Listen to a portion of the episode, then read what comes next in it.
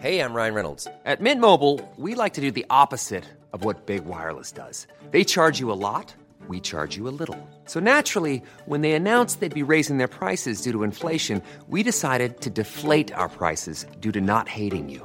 That's right. We're cutting the price of Mint Unlimited from $30 a month to just $15 a month. Give it a try at mintmobile.com/switch. $45 up front for 3 months plus taxes and fees. Promo rate for new customers for limited time. Unlimited more than 40 gigabytes per month slows. Full terms at mintmobile.com.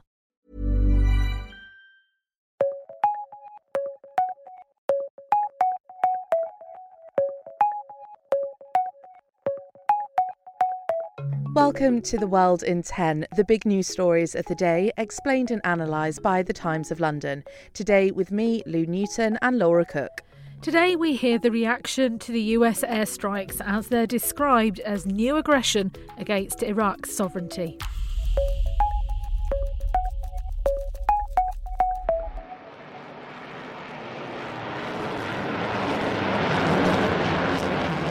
That's the sound of US airstrikes in Syria and Iraq yesterday.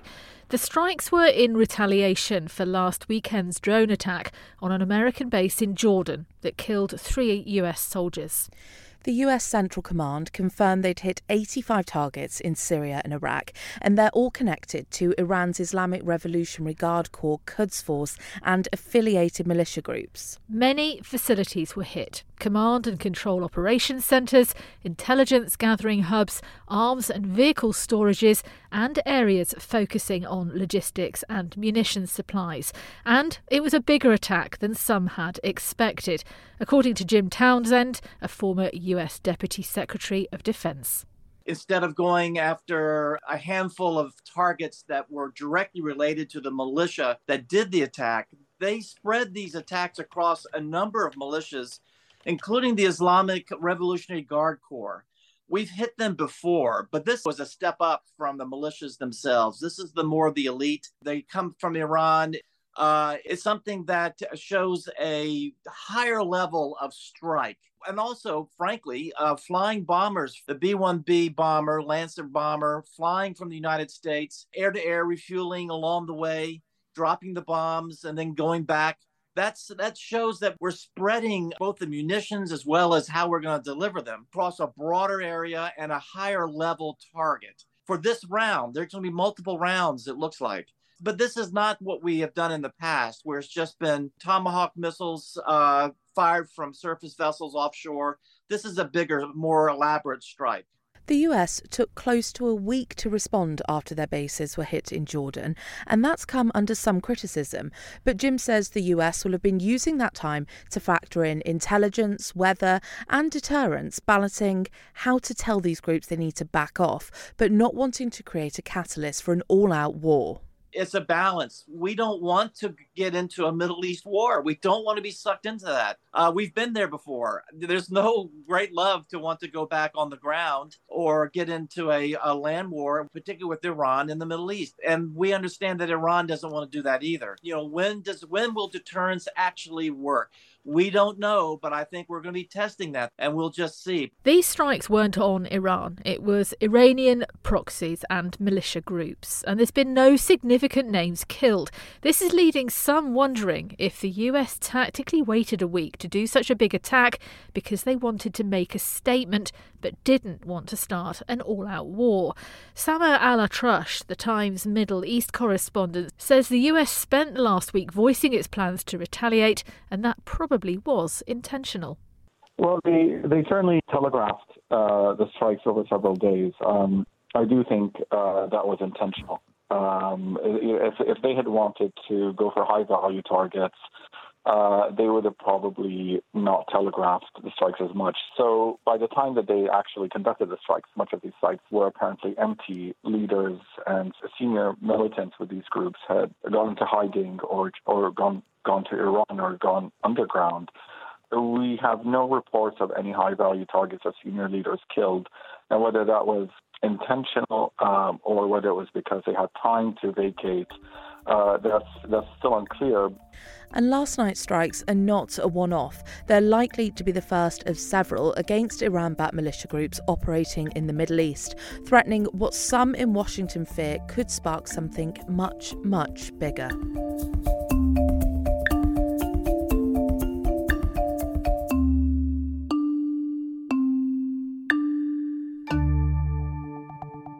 to Northern Ireland now and a lengthy list of issues facing the power-sharing government, which is meeting for the first time in 2 years. The list that the First Minister will need to address has grown following the prolonged absence.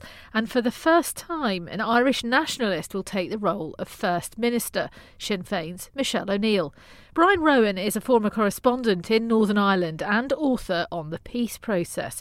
And he says the time away will make starting again tricky. Politics has struggled in the peace. And every time we're in one of these standoffs at Stormont, the past becomes the bricks that are thrown in the political glass houses. So if simply we're going to cheer today because we've got Stormont back, that's not good enough. And I think we need to look for some higher achievement, something more than another start in that stop-start routine that we have to our politics. The return of Stormont brings an end to the Democratic Unionist Party's boycott of the Assembly over concerns about post-Brexit divergence from the rest of the UK.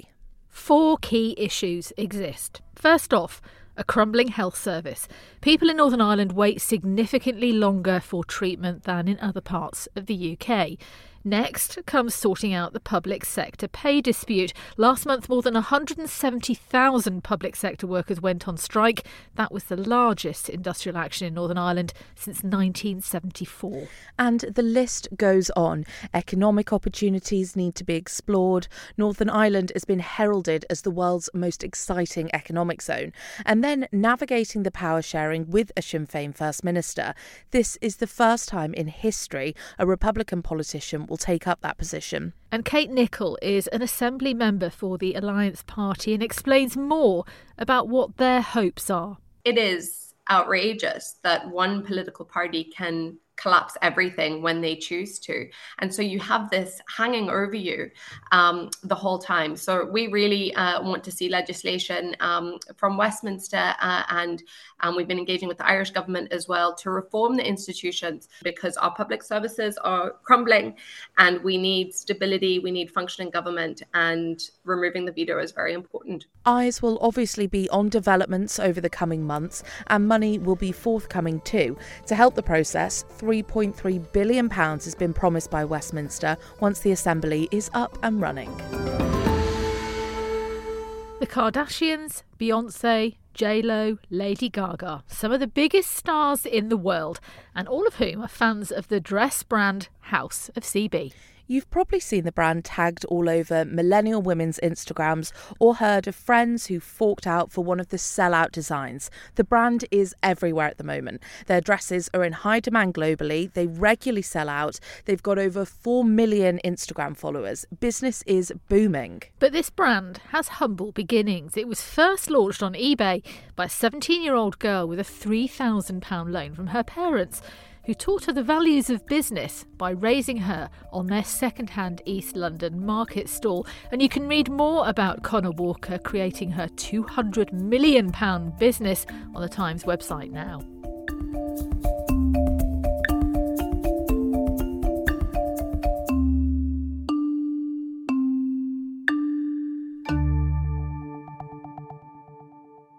Tomorrow on The World in 10, we're going to bring you the story of a murder. But it's not like most murders. The Times' crime editor, Ben Ellery, explains. Miriam Mackay was the wife of a newspaper executive, Alec Mackay, who was the right-hand man of Rupert Murdoch. And very tragically, she was mistaken for the wife of Rupert Murdoch by 2 brothers who kidnapped her from her home in Wimbledon in southwest London and had planned to ransom her for £1 million. But when they realised that they'd taken the wrong woman, the plans fell apart. Her daughter has travelled across the world to meet one of the men who killed her mother. Ben Ellery went with her, and tomorrow he'll tell us what happened. Now, with today's sports story, we're going to take you back a little bit in the history books and also give you a great pub quiz question. What did the Canadian men's ice hockey team achieve on February 5th, 1924 that has not happened in the subsequent century, nor will again unless there is a sudden ice age? It's not an easy question, but this is what we're giving you. This coming week will mark a century since the Canadian ice hockey team won gold at the Winter Games to defend their Summer Olympics title. In a lovely glimpse back in time, Patrick Kidd explains what happened in that first Winter Games held a century ago in Chamonix in France, with 250 athletes competing in 16 events. Go online now to take a look. And that's all we have time for today. Thank you for taking 10 minutes to stay on top of the world with the help of The Times of London. See you tomorrow.